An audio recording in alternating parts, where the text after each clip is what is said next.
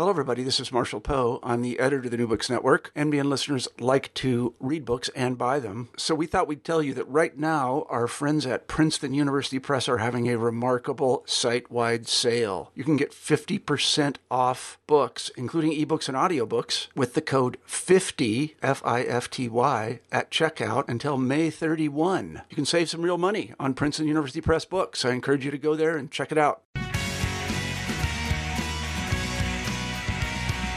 This is Lily Goren with the New Books Network, the New Books in Political Science podcast.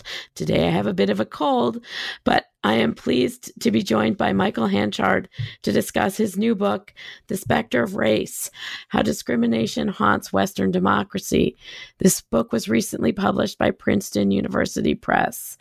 This is a rich and complex study of the question of discrimination in general and race specifically within the field of comparative politics, while also exploring the connection between citizenship and slavery. But slavery, broadly understood, not just the United States experience with enslaved persons and the institution of slavery. But I'll ask Michael to tell us a bit about all of these ideas and considerations as we discuss the specter of race. First, I would like to welcome Michael to the New Books in Political Science podcast and to ask him to tell us a little bit about himself and how he came to this project. Hello, Michael. Hello, Dr. Goren. I appreciate the opportunity. Please do tell us a little bit about yourself and how you got to this project. I'm uh, trained as a political scientist as a student of comparative politics. I'm currently the chair of the Africana Studies Department at the University of Pennsylvania. And uh, I've taught for years a course on qualitative methods. And in doing some research in preparation for the course, um, I came across an article that was published in 1971 by a very well known comparativist, Arend Lijphart and he cited um, a series of lectures that I'd never seen before um, by an Edward Augustus Freeman uh, in 1873. And the title of the lectures were Comparative Politics. I was very intrigued because I'd never, in my course of uh, either preparing courses or even as a grad student, uh, saw the citation, much, much less had a discussion with another comparativist about uh, Edward Augustus Freeman's formulations. And it became clear to me the longer I spoke, uh, the more I spoke with a variety of different students of comparative politics, it was clear that most, the overwhelming majority of people I spoke to had not heard of uh, Freeman. Um, what I found uh, was a revelation, in fact, in the series of lectures he'd given. Uh, from what I can gather, this would seem to be the first systematic account or treatment of the comparative analysis of political institutions as a, as a science. Um, and the purpose of the creation of this scientific method, according to Freeman, was to prove that uh, across human history, what he called Euro-Aryans were the people and civilization uh, best equipped to sustain a politics of state. They were the they were state makers par uh, excellence. And he began to, as he developed the argument throughout the text, he was clearly making an argument about the nexus or the relationship between race, the idea of race, and uh, and political community. And I then began to think about uh, writing a book that would, in some ways, put uh, Edward uh, Augustus Freeman's uh, writings and his legacy in conversation with other periods in the discipline or the field, I should say, of uh, of comparative of comparative politics because no one has written, uh, to my knowledge, about Edward Augustus Freeman's uh, impact upon the field or the discipline. And so, in the book, you bring together a number of threads that you note are not often considered together, as you also just noted.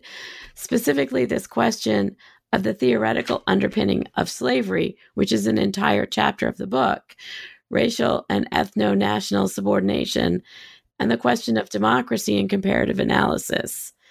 Can you unpack these parts of the variegated threads that you braid together in your work and explain perhaps why they have not been previously studied in the way that you have pulled them together? Sure.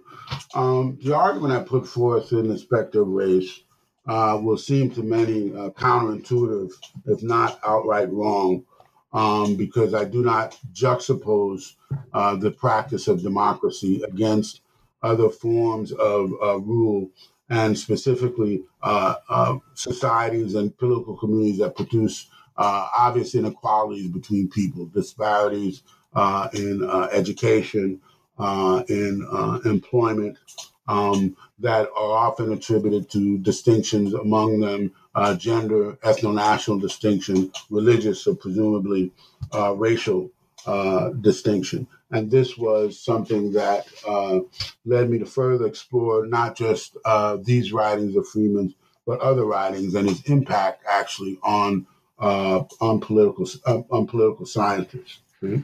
Um, so, in terms of the question of slavery, um, I think it's important to first mention that uh, actually the, the, Athenians and the city states of uh, Greece did not invent uh, slavery. Um, they certainly did not ra- invent racial slavery per se, but slavery became a clear means to provide the material largesse that would enable uh, Athenian citizens to participate in the polity. So here we have, in some sense, this relationship between the unremunerated labor of a certain portion of the population um, and another portion of the population receiving the benefits of that uh, labor. So, in this sense, we can think about citizenship not just in Athenian context, but other contexts, as not simply a, a, a benefit or right, but also as a, a, privilege. That the purpose of citizenship, um, in some sense, is to not only provide a set of rights, um, but also, in some sense, distinguish the practice of those rights within a political community uh, from other political communities and also from other societies. So, what we see uh, in the Athenian context, particularly by 451 uh, BC, is that what becomes clear is that uh, there's a discrepancy or disparity between the people who are members of the polity, that is to say, these those people who are invested with citizenship, and those people who are not, and that would include uh, foreigners, uh, that would include uh, uh, uh women, and certainly would include and certainly would include slaves. And that distinction between society and polity had been has been carried over and recurrent in what we would call the, the era of modern politics, that is to say, the politics of politics of state. Um, the earliest democracies subsequent to Athens um, were also uh, polities and societies that relied on either slavery or remunerated labor. Um, racial slavery comes uh, later when we think about the uh, transatlantic uh, slave trade, in some sense coinciding in part with uh, scientific racism being preceded by ecclesiastic uh, racism, that is to say, justifications for the enslavement and bondage of certain peoples and not and not others. That this became a, a way to justify uh, the enslavement of certain populations and not others. In this case, this would be uh, Afro-descendant population. And and so, in that context, um, in the book, you specifically explore three Western democracies France, Britain, and the United States. And, and you note that these three contemporary democracies construct institutions that come out of embedded discrimination. And you note that those embedded discriminations are of a variety of kinds, and that the institutions continue to be impacted by these constructed differentiations. Can you speak to the reason why these three nations in particular find themselves in this predicament? Are there other countries that have avoided this fate in some way? Right. No, this is a great question. Um, well, first of all, uh, the relationship between democracy, the practice of democracy, and slavery in these three contexts, um, I've chosen because not because they're the only countries that have uh, un- had or undergone uh, undergone this predicament, but they represent the at least by the sort of uh, the, the, Western narrative, the longest standing democracies uh, in the world. Um, the French Revolution, in many ways, um, uh, can be seen slightly differently from the American Revolution in, in some sense, but neither the French Revolution nor the U.S. Uh, Revolution uh, resolve the issue of slavery. That is to say, that with the creation of nation statehood, uh, the slavery question was left unresolved. Um, in the case of France, this was a question that really, uh, in some ways, helped congeal the tension between the right and the left wing of the uh, revolution. Um, uh, Danton, among others, posed the question well, if we declare um, and we've crafted a document um, that grants uh, know, rights to uh, man and citizen, shouldn't that include uh, slaves? This pattern would be followed. Um, this pattern was followed uh, in uh, the late 19th century and early 20th century um, in the Haitian Revolution. In many ways, we can think about the Haitian Revolution as the extension of the Enlightenment ideals embedded in the French Revolution. And uh, subsequently, in the anti colonial revolutions in Latin America, the first two decades of the 19th century, where I believe it was 21 out of 23 uh, uh, Spanish uh, colonies had become independent nation states. None of these independent nation, newly independent nation states uh, resolved the question of slavery. That is the institution of slavery. That is to say, uh, they maintained the institution of slavery uh, throughout the independence period, even though in many instances, particularly Gran Colombia uh, and Cuba and elsewhere, uh, slaves were often enlisted uh, to fight in anti-colonial armies for independence. They often uh, enlisted in the hope that their participation and loyalty to the new nation would result in their unqualified freedoms. And in most cases, it, it did not. Mm-hmm. Um, one of the distinctions, I think, again, goes back to this question of uh, society and polity, is whether in a particular society can every member of society, or at least most members of society, be uh, invested with the franchise and with voting and citizenship uh, rights. So this tension uh, between who is privileged with the rights and benefits of citizenship and who are not, we can find in a range of different uh, social movements, particularly over the course of the 20th century. Talk, whether we're talking about the U.S. Civil Rights Movement, whether we're talking about the suffragist or, or women's movement, the international women's movement, um, is a question of rights for a specific set of populations. And and so in that context, in this sort of issue of embedded discrimination, you talk about the fact that race itself is also an organizing principle for government and for some of the popular movements. How does this connect with the Athenian experience that you draw from in an understanding of sort of Western slavery? I guess, first of all, um, as a comparativist, I tend to uh, highlight um, the importance of institutions. Um, and institutions are critical uh, in the development of not only racial hierarchies and ideologies, but also in the rule of law designed to separate people, to keep people at a certain uh, status, uh, and in some sense provide status protections uh, for those who are members of a dominant uh, group. So we can think, for example, in the case of the United States, certainly Jim Crow is one example. Uh, the 1790 uh, nationalization law, um, which required that um, uh, citizenship uh, could be granted, a naturalization could be granted to uh, white men who were not uh, enslaved, in some sense, crystallizes this dynamic because it renders politically salient one segment of the population at the expense of other populations uh, within the society, um, thereby giving that group a sense of privileges that other members of the society do not have. Those excluded members of society uh, eventually spend time organizing and mobilizing to try to either attain the same sets of rights or related sets of rights uh, for themselves. So, in many ways, when we think about a variety of different slave revolts, whether in uh, classical Athens, uh, whether in the United States or other parts of the New World, or if we think about anti colonial struggles, uh, for example, the relationship between Algeria and France, um, which led to the Algerian uh, War for uh, Independence. Um, in each case, you had governments that set up differential uh, citizenship regimes uh, specifically for those populations.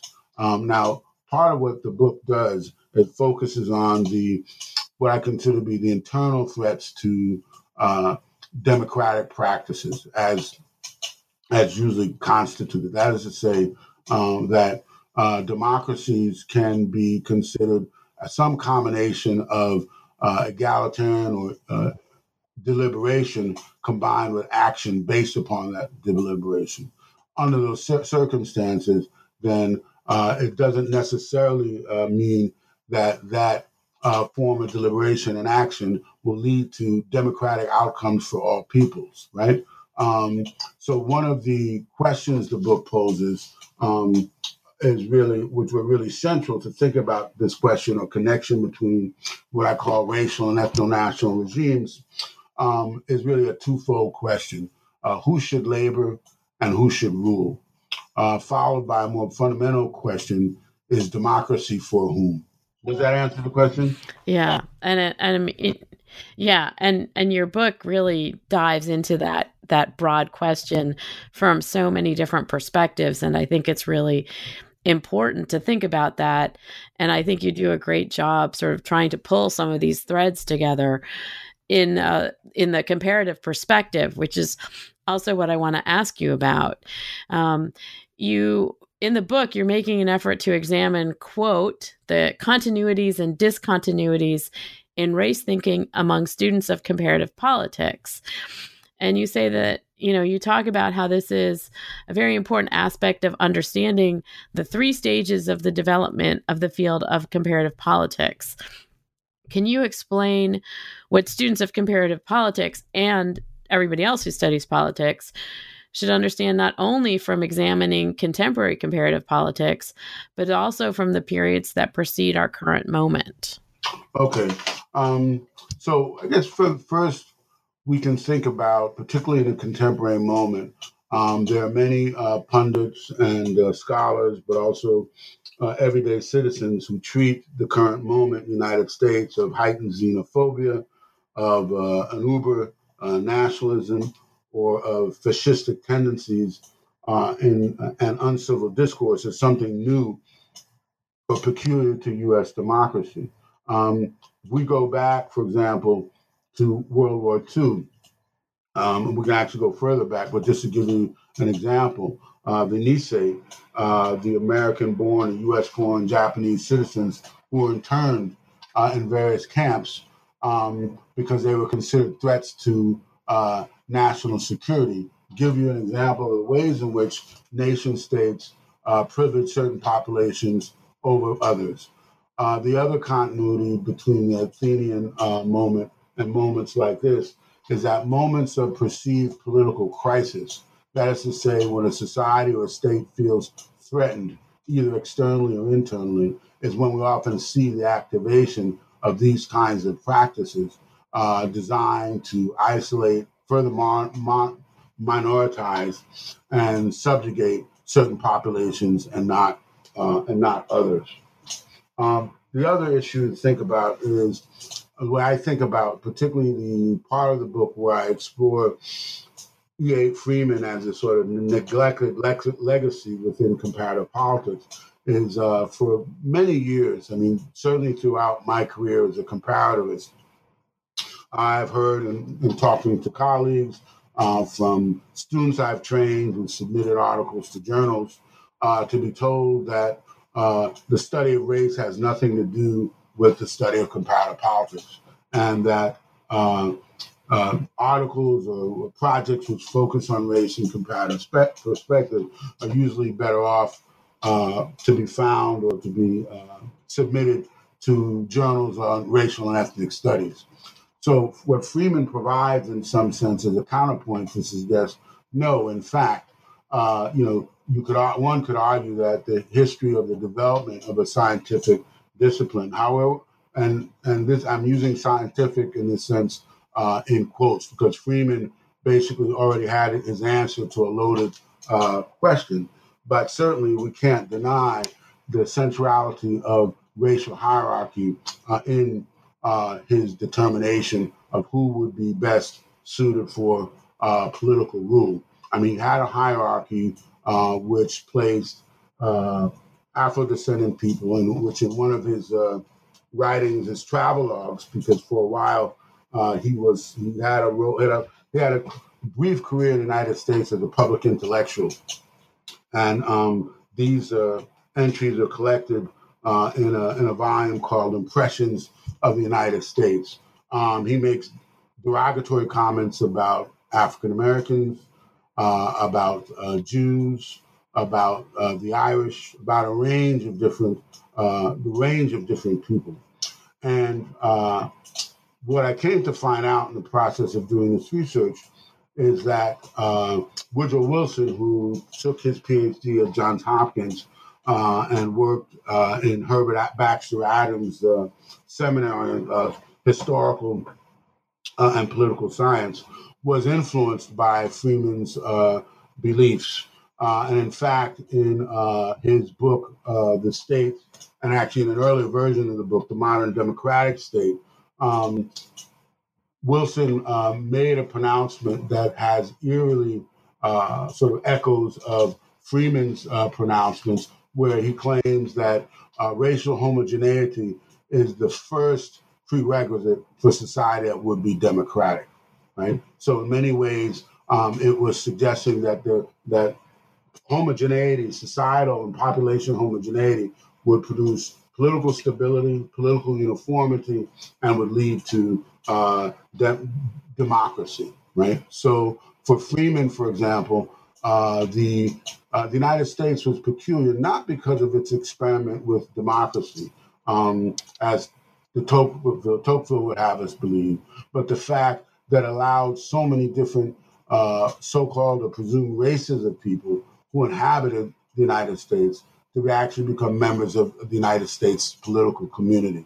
And this was for him a very dangerous uh, experiment. And so with regard to the the sort of understanding of the birth, I guess, of comparative politics as a discipline, where, as you note, there's a lot of sort of um, privileging or you know expounding on the merits of democracy.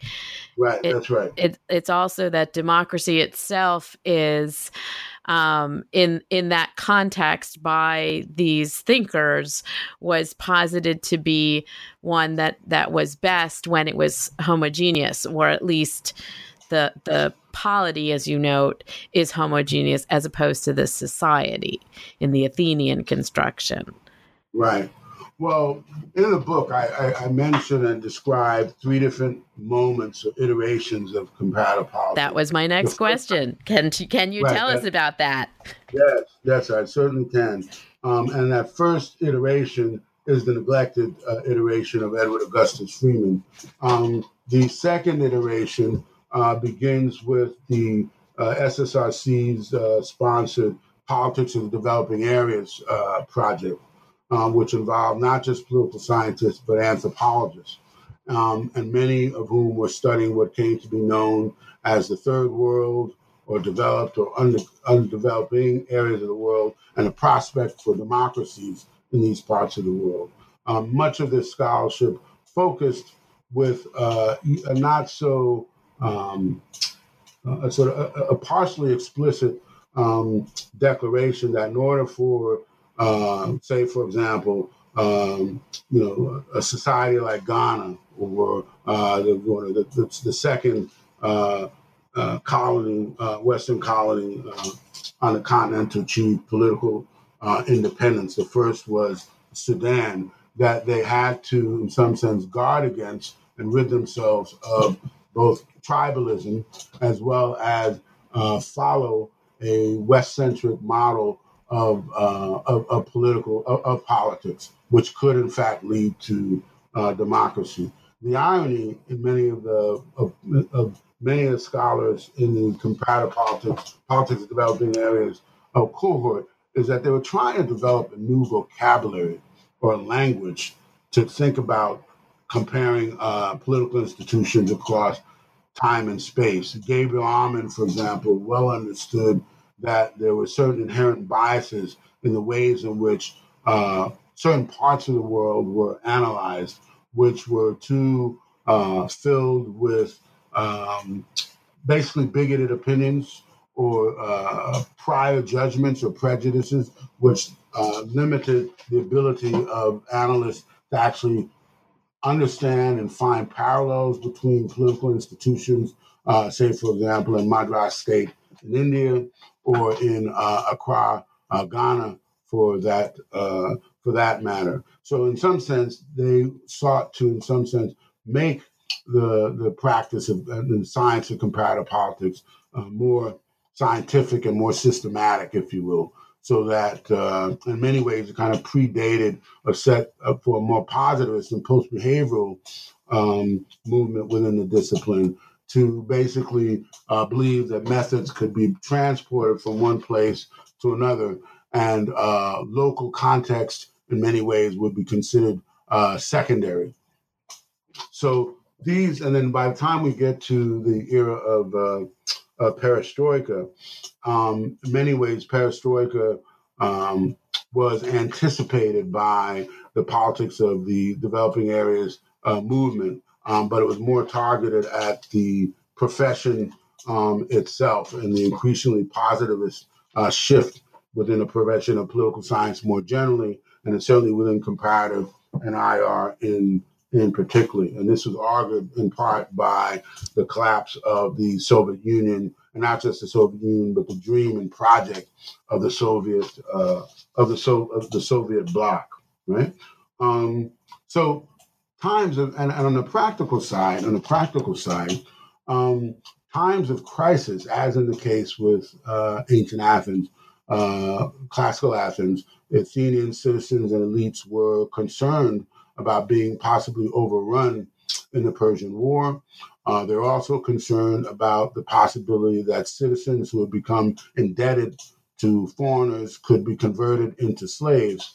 And so the myth, the mythological narrative of citizens being descendants of those who sprang uh, from the earth uh, became a way to provide a protection, right, against uh, Athenian citizenry from uh, enslavement. Um, if we think about the autochthony myth of classical Athens, it bears a lot of striking parallels between the racial and ethno-national chauvinisms of modern politics and the ways in which laws get cra- crafted in response to perceived crises in order to protect a certain population to privilege a certain population and not other populations.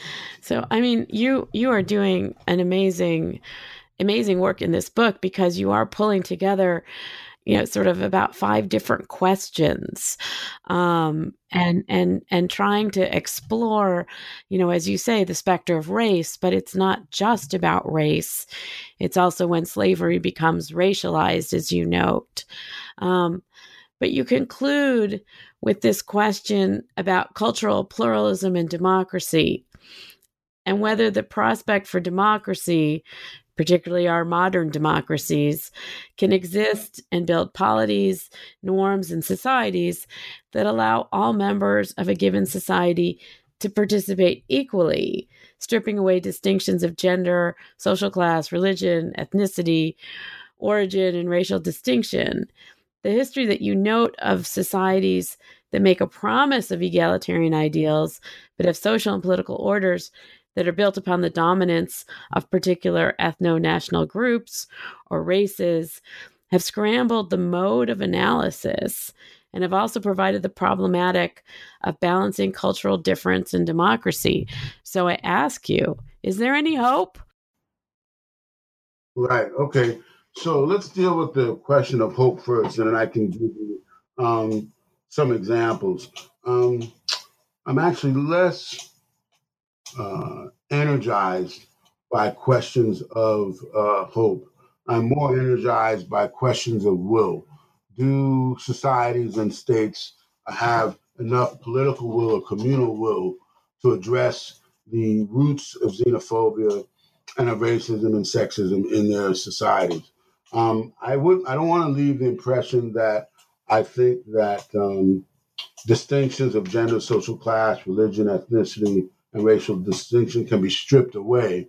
What I'm trying to suggest is that um, in a more ideal society uh, that is democratic and both plural, that those distinctions aren't rendered, rendered uh, with political value. That is to say, um, to render one uh, form of identification as being more politically salient, more politically important uh, than others. That's when you get the development of racial regimes and national regimes, in part because these regimes are not static. So when we think about the United States, for example, um, one of the issues that became clear um, after uh, the Civil War is that you know with the rise uh, in certain uh, areas of the country in status of freed persons who were literate, um, who uh, in some you know isolated cases could generate wealth um, uh, and actually have a say in the polity. This was seen as very threatening, uh, particularly in the South, to an idea about white supremacy and white rule, right? Um, right. And so when we think not just in these contexts, I can give you examples from other parts of the world. If we think about the current crisis of the, of the Rohingya in Myanmar, right? They are represented as an outside foreign population that somehow tre- uh, trouble the integrity of the country, and there need to be either uh, uh, legal safeguards or extrajudicial uh, means to repress their presence in that in that society. So, and that, in some sense, uh, res- is a response to the question what do you do with people considered unfamiliar or foreign in their midst? And this, in many ways, is an old question that goes back, in fact, to the expulsion of Moors and Jews um, from Spain. Can these people be assimilated into the society and subsequently the, the polity? Should they be repressed, marginalized, and minoritized? Or should we take the genocidal route, right? And we've seen whether we're talking about Nazi Germany, uh, Myanmar, we're talking about um, responses um, by white nationalist groups, uh, not just in the United States, but certainly currently in the EU. Uh, we see different responses to that question on, on basically all three of the responses um, above. Um, so finally, if we think about the connections, in the last part of the book um, is an epilogue which uh, entitled uh, "From Athens to Charlottesville." The language of the white nationalists in Charlottesville of blood and soil. Uh, Jews uh, will not uh, replace us.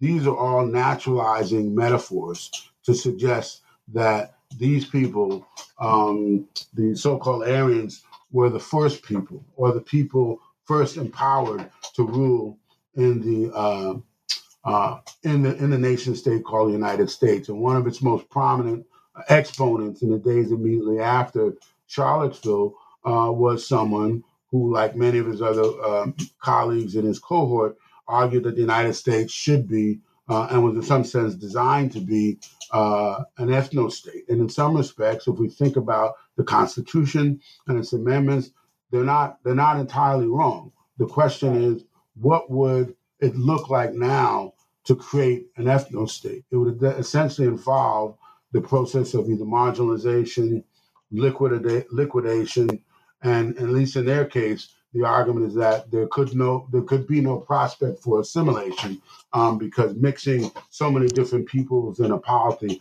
is like mixing oil uh, and, uh, and, and vinegar. Um, and in this sense, I see both the U.S. civil rights movement um, as an incomplete project. I see many uh, different movements around the world um, as also incomplete projects, and it's important to remember that um, some of the most powerful movements, social movements, and political movements of the 20th century have been identitarian. They've been based on a response to some form of original or generating uh, exclusion of a certain group, which in turn responds by trying to energize and mobilize members of that group to make political claims. And in this way, just one one last question about the book. How does race connect to nationalism in this regard? Well, as I just mentioned, and certainly in certain cases, there's a belief um, that somehow uh, race signifies a certain form of purity uh, and a push to homogeneity um, that includes and in some sense ignores the reality that even before what came to be known as identity politics or multiculturalism, that most national societies we can think of across the world were already multicultural societies. If you think about, um, you know, the with the collapse of the Habsburg Empire, the range of different nationalities that came to constitute what came to be known as the non-historical uh, nations by the moment of decolonization, roughly between 1945 and 1970. Most of these uh, former colonies turned independent nation states were also plural societies. So plurality has been with us within the nation state system for a long time.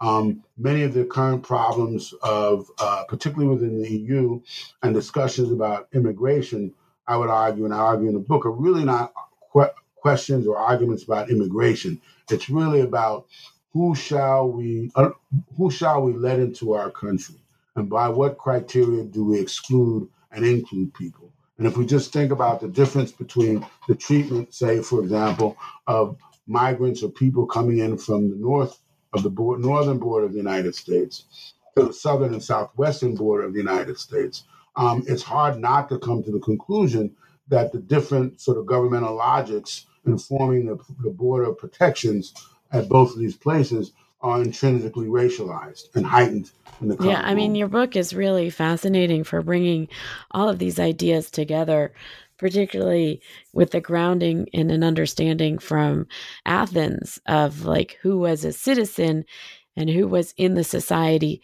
but not a citizen um, which I, I learned a lot uh, from that discussion in particular. Um, so i was wondering michael what are you working on now well, um, I uh, let's say I'm working on a book in some ways, which is uh, uh, from surplus material from this book, um, and it's about the relationship between uh, fascism and racial rule. There's been a lot of uh, very interesting scholarship over the past few years that looks at uh, some of the colonial roots or origins of fascist violence, whether we're talking about Germany, whether talking about Portugal or Italy, um, and that the political imaginations and coercive imaginations of Mussolini uh, and uh, Hitler and Salazar were informed by their uh, acti- prior activities in the colonies. And so, one of the parts I want to argue in this book is that many of the discussions today about uh, contemporary fascism um, there's often a way of lumping together fascism with authoritarianism, with a range of other things. But few commentators actually look at the relationship between fascism and uh, and racial rule. And I think what they'll find, and what I hope to uh, render visible, are the ways in which uh, racial rule provided part of this sort of political language and grammar for fascist governments. And here I'm talking about fascist governments, not just uh, fascist uh, fascistic movements. Okay. So the actual ruling of a fascist government as opposed to movements that might move in that direction. The need to restore order, we need to restore the, the primacy or the sort of integrity of this of the citizen, which is racialized, the use of imperial colonial expansion um, to to prove the vitality of uh, of the nation um, after a period of uh, decline. Certainly in the German case, and in the Portuguese case, often through the uh, occupation and colonization of sub- subjected peoples. Uh, in both instances uh, in Africa, um, this is in some sense part of the legacy. Um, and we even think about, for example, paramilitary movements in the United States, which in many of these cases have as their target um, minoritized populations um, and also progressive populations who are seen as a threat to their dream of an ethno state. So, when you finish this next book, will you come back on the New Books in Political Science podcast and discuss it with me? Oh, I would be more than happy to. I'm quite grateful for this initial opportunity and I hope I have more opportunities to talk to you and your audience. I I love that. So now's a chance if you have your favorite brick and mortar store or not. Um, where can a listener buy your book, The Specter of Race: How Discrimination Haunts Western Democracy, published by Princeton University Press? Where can somebody pick up a copy of this book? Well, thanks for the uh, advertisement and support. Um, well, the, mo- the closest one to me at the University of Pennsylvania is uh, the Penn Bookstore is doing uh, uh, uh so uh, it's highlighting my book, and I'm going to do a presentation um, from parts of the book on October 30th of uh, of this month. So, listeners, if you're in if you're in Philadelphia, you should go to the Penn Bookstore and hear Michael Hanchard, right? But it's available at, at most major bookstores uh, in the country. It should be at least, and certainly uh, academic uh, oriented bookstores.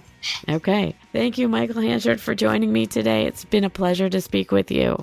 Well, thanks so much for great questions. I look forward to our next conversation. Thank you.